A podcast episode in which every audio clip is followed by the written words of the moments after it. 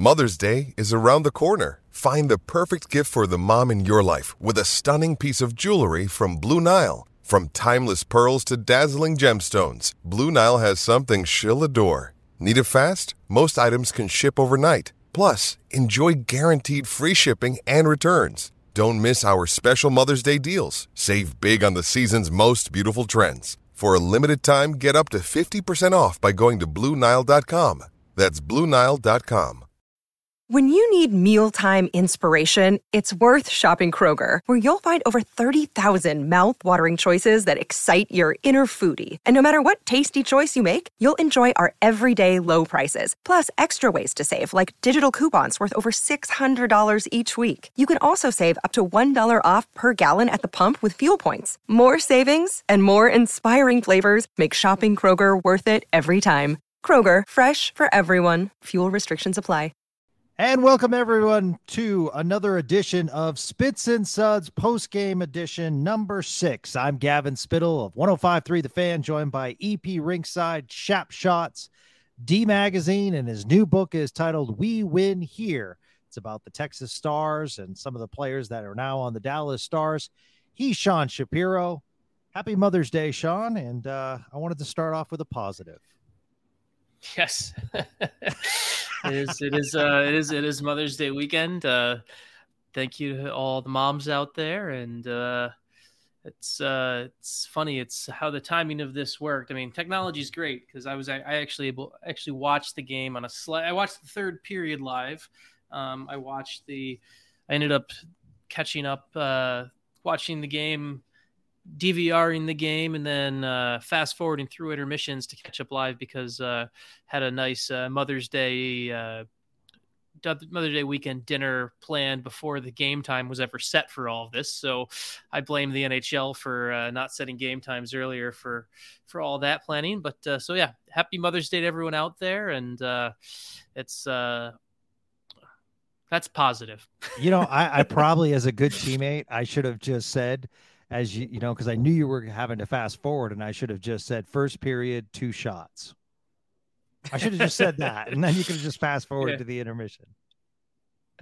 Yeah, I could have. Uh, I was really good about not checking Twitter or any updates or anything. Just uh, then uh, you would have saved me a lot of time in the first period, and even and even and honestly, even even the uh, even the shot that went in the net, the uh, wasn't really it was a bit of a wonky one anyway so. Yeah yeah well let's let's start with the first period because i yeah. think it starts from there. And if you've heard sean and i talk on podcast one of our frustrations is and i think sean you said it's been the same way over three coaches in five or six years. The reality is is it's a roller coaster ride as far as which dallas stars team is going to show up to start the game and as we've also mentioned here, Seattle is one is known for their quick starts, their legs, their freshness, their energy out of the box, that third line, which proved to be dominant tonight. And I just took a step back and I said the following it's a game six elimination game. I don't know how you start like that. I don't know how you don't and and I understand sometimes teams can dominate others, but that's when the physical play should enter, the throw in the hit, the the causing traffic in front of Grubauer, just some kind of commotion to rile up your team. And I just felt as though, and I don't want to diminish any of the players on this team because I don't want to make it personal, but I just felt like you know, how do you not have those legs? How do you not have that jump? How do you not have that closeout mentality where even if it goes to a game seven, you know what? You worked your butt off to try to finish this thing in six. Yeah, it's, I mean, I, you didn't learn it. Like it's, it's, and I, I know, I know the, the, the Stars team won't be like, it's been it's kind of a fun storyline of hey, this is following the narrative of the Minnesota series, but like Minnesota game six, like Minnesota was ready to go. Minnesota was that was a team that was you saw that you kind of knew that they could potentially not quit on themselves, but basically you could they were ready to be pushed out. this Seattle team you knew was going to bring it. You knew that. And you hit on it perfectly there, Gavin. It's you knew that Seattle was going to bring it. You knew that they were going to that they were that this was going to be the start they were going to have. And you didn't you match it. You didn't even come close to it. Yeah. Like it was it was a it was just it's it's something where it's this isn't a surprise. Like that that's the part to me that's like the whole thing where it's like and I don't know whether I don't know whether it's something you need more of a rah rah speech in the locker room or you need someone to go hit some, whatever it is. Like you knew this was coming. You knew this is what Seattle was going to bring. And all, the, the biggest question was going to be what Dallas team showed up and, and, this is what you brought. And it's, it's, it's an embarrassing start to a game. It really is. Yeah. It's just, that's really all you can sum it up with that. Yeah, absolutely. In fact, Pete DeBoer being uh, interviewed on television basically said that. Um, so let's start with the focus, Jake Oettinger, um, and his play tonight, and get your thoughts. Yeah, um, I thought uh, obviously it's not his fault. The Stars decided not to show up in the in the first period. Um, there's only so much a goalie can do, but at the same time, I was not pleased with his performance. We he wants to really build this reputation as the closeout big game goalie and there's so many little there's some spots where when the team was falling apart you could have gotten the save. Um, even like so the the Yanni Gourde goal obviously it's a really pretty piece of skill and piece of play and everything like that but, but it's a play where Oettinger goes very immobile and very stagnant and just I'd like to see him make the save there. And that is uh, I, I, don't I don't like that one. Um, the second and the the fourth goal which got him pulled was clearly it was a backbreaking goal where um, he has to make that save. I I, I look at Oettinger's performance tonight where overall in this series, he's looked more human. Um, the and tonight was not was not a good performance. Tonight was not the game where you claim you want to be one of the best goalies in the world. This is not that game, and this was the night you needed it. When when when the rest of the stars were struggling in the first period, you need that save. You need that guy to step up, and I. Uh, I wasn't. It was kind of. Uh, I was kind of surprised that they went with the hook after the fourth goal. Not that it was a, not that it was the wrong decision, but right. I was just kind of surprised that they went with the hook because at that point it's still these playoffs been crazy. Teams can score goals. We obviously saw Dallas scored some goals later and everything like that. So I was a little bit surprised they did it because um, it just it, it goes kind of against the trend of the game was at least still there for the taking in theory. Like I, would like if you wanted to believe it as a coach. Um, so a little bit surprised they pulled him when they did, but I also don't disagree with it because he was he was not there. To, he was not there tonight. He did not have his game, and um, that's disappointing too. You just add to the entire team start. You add to the entire team what Seattle brought, but then um, you needed. This was a moment where Oettinger could have stepped up and um, smooth that over, and he did not. Yeah. Uh, Mike Kelly, NHL, one day uh, ago on Twitter, the Dallas Stars have 48 shots on net at the time, inner slot, where 53% of goals have been scored in playoffs in the second round, most of any team. The Kraken have 18, fewest of any team. Big reason Dallas has a 3 2 lead. And I thought tonight, you know, the Kraken just went straight down the middle um, yep. and, came, and came at Dallas. And I think that was one of the keys to the game for the first time, really, in this series. I felt as though, you know, the Kraken were more effective in the middle of the ice. 100%. 100%. That was, uh, they were, Seattle got to the, to the best areas of the ice. They got to the shot location. If you take a look at the, uh, if you if you kind of you went and tracked and and I didn't do it, but if you went and, and plotted out where shots came from, pretty distinct area that Seattle owned those hard areas, that home plate area they call it, um, and Dallas just Dallas didn't do it, and it's Um, I mean, for the you're the Kraken, you're feeling great going into Game Seven, and yeah. if you're Dallas, you're the one who's having a real long, hard look in the mirror uh, on the flight home tonight. Yeah, especially with the Kraken going into Colorado and finishing off that series, game seven in Colorado and knocking out the Stanley Cup champs. And I know you can say Cogliano was out, uh, wasn't playing, Landeskog was out, um, Manson was out. So, yeah, it was a banged up Avs team. But at the same time, when you take the Cup champs out on their home ice, that's a huge confidence builder. So, I agree with you. Uh, Seattle has a lot of confidence going into game seven on Monday night. So, Sean, I want to talk about the Hakanpää Lindell yeah. pairing and yeah. how rough it was tonight. Two of the goals were line changes, and that frustrates me because, um, mm-hmm. you know, just just bad turnovers, bad passes. And two part question: I want, uh, did you get a chance to analyze that? You know, I thought they might. I thought DeBoer actually might make some defensive pairing changes in the third period, and that's the follow up. I think, you know, if you're, I think you have to put Colin Miller in for Hakanpää somehow. And if that means switching up the defensive pairings, I get it. But I think Colin Miller has to play in game seven.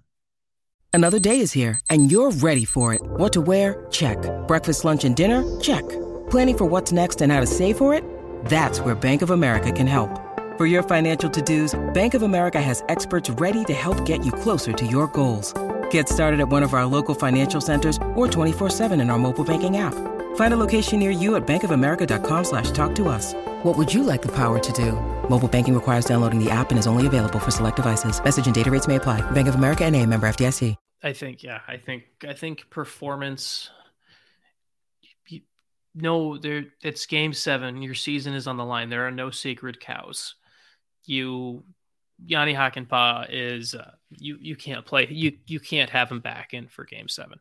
You have to go you have to bring Colin Miller back in um cuz I mean Lindell was what minus 4 Hakanpää's minus 3 they're minus minus 7 combined in a game where like as as bad as as much as the rest of the stars weren't great like Thomas Harley won his kind of won his time on the ice. Joel Hanley stars outscored Seattle when Joel Hanley was on the ice. Miro yeah. Fishkin was even like like this is a game that ends up being six three, and it's obviously there's there's you can't put every single thing on them, but Lindell and Hakanpää like they were the like they got up they they got on the ice and um Dave Hakstol's probably licking like licking his chops, yeah. like sending his guys over at that point. Like, oh yeah, they got those guys out there. We're gonna go at them.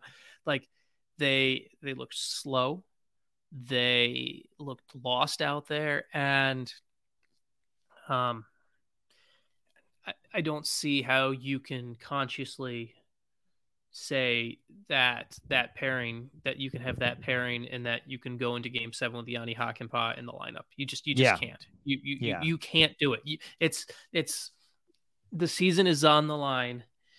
You have to make a change on that, and that's that's just the reality of it. Like we can you can discuss and we can debate what pairings you go with when Hakanpää goes out or whatever, but like like you you gotta you got to make a change. Well, I, I agree because he looks slow and he's not using his physicality. So correct. Uh, yeah. You know, I yeah. mean, it's just it's it's it's one of those things. Okay, so I love to ask your expertise on these things, and I've seen it the last few games, and it kind of frustrates me. And is it normal to see? Specifically, Esa Lindell a couple of times. I know Hanley um, did it a couple games ago where Stars defensemen are trying to make saves. And like on one of the goals, Lindell was right in front of Oettinger and he's sticking his leg out. How distracting that I mean, you're a former netminder. Yeah. How distracting is that? And is that their job? Yeah, I mean it's it's a it's an interesting space, right? Like I don't you don't not you don't not want a guy to make a desperation play like that if he has to. But Lindell too often puts himself in that spot to make that play. Like like if if, if there's a collapsing play and a rebound and whatever, like and, and then you have to do something like that. Okay, that's fine. That, that's fine. But too often we see um Lindell, I think Lindell collapses in the zone and almost collapses in on his own goalie sometimes. And you don't have goalie pad. You don't have goalie pads on. Don't like you don't need to be doing that. Like yeah. I, I don't want him as it, it really comes from a positioning thing. If he's collapsing so deep in on his own net, where he's putting himself in that spot, um, very inorganically, and I don't like it. Um, and it's for it's it's a bad habit that I think wasn't as far as Lindell's game goes. Um, it's it's something that used to be honestly a little bit more prevalent a couple years back under the uh, uh, I believe it was under the I think it was under Ken Hitchcock. I believe I, I, gotta I gotta make sure I might. The Stars have had so many coaches, it's kind of comical. But like under like under Ken Hitchcock's coaching, like he was, uh, I believe he was not encouraged to do it, but he wasn't dissuaded from it, and so that bad habit really picked up in that season. And there's been some work from various coaches to kind of coach that out of him. But sometimes when you're feeling slow and the other team is bringing speed at you, you start to go to bad habits. And I think we've seen that with Lindell.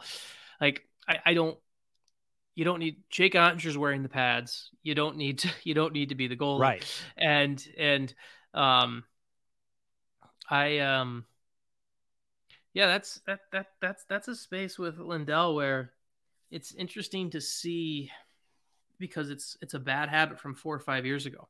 And it's to see it kind of resurface in this playoff series is bit alarming and maybe just a, I'm not sure if it's a side effect of the speed that Seattle's bringing and he's getting kind of feeling gassed by it or or something else but either way it's it's uh, I don't I don't like it. So over exaggerating by a deterioration in his overall game? For Lindell? Or yeah I, and, and I mean, yeah. I, I I think you have a great eye on this. Yeah. I I think the contract is a bit expensive. Mm-hmm. Um, I've thought a lot in this series. Would I rather have an Esa Lindell at over six million or a Jamie Oleksiak at four point six five? Mm-hmm. Um, you know, it's just my thoughts and yeah. hindsight twenty twenty, and I get it. And uh, I, I just I just, I mean, I don't know. I just, I, I would like to see him um, play better. And uh, I, I'm just, I, am not seeing it. I, I think it was a decent season, but, um, you know, it, it might just be me and my frustrations. Yeah. I, I look at kind of, I think,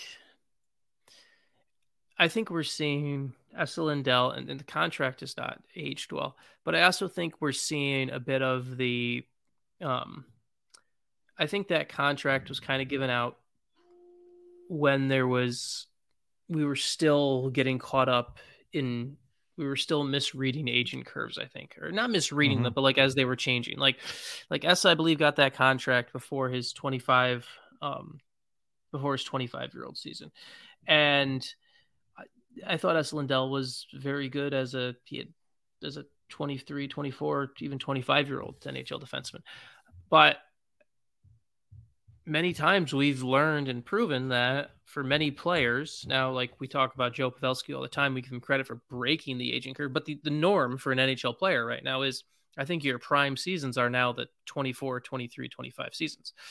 And um, now the truly elite players break that and, and, and do that but for the normal player and Esa Lindell is a normal player where we've moved into the the spot where aging is starting to come into effect. And it's and it's not that and it's not that aging is coming into an effect where like it's not like he's not in great shape and he can't play in the NHL for for for four or five six more years longer.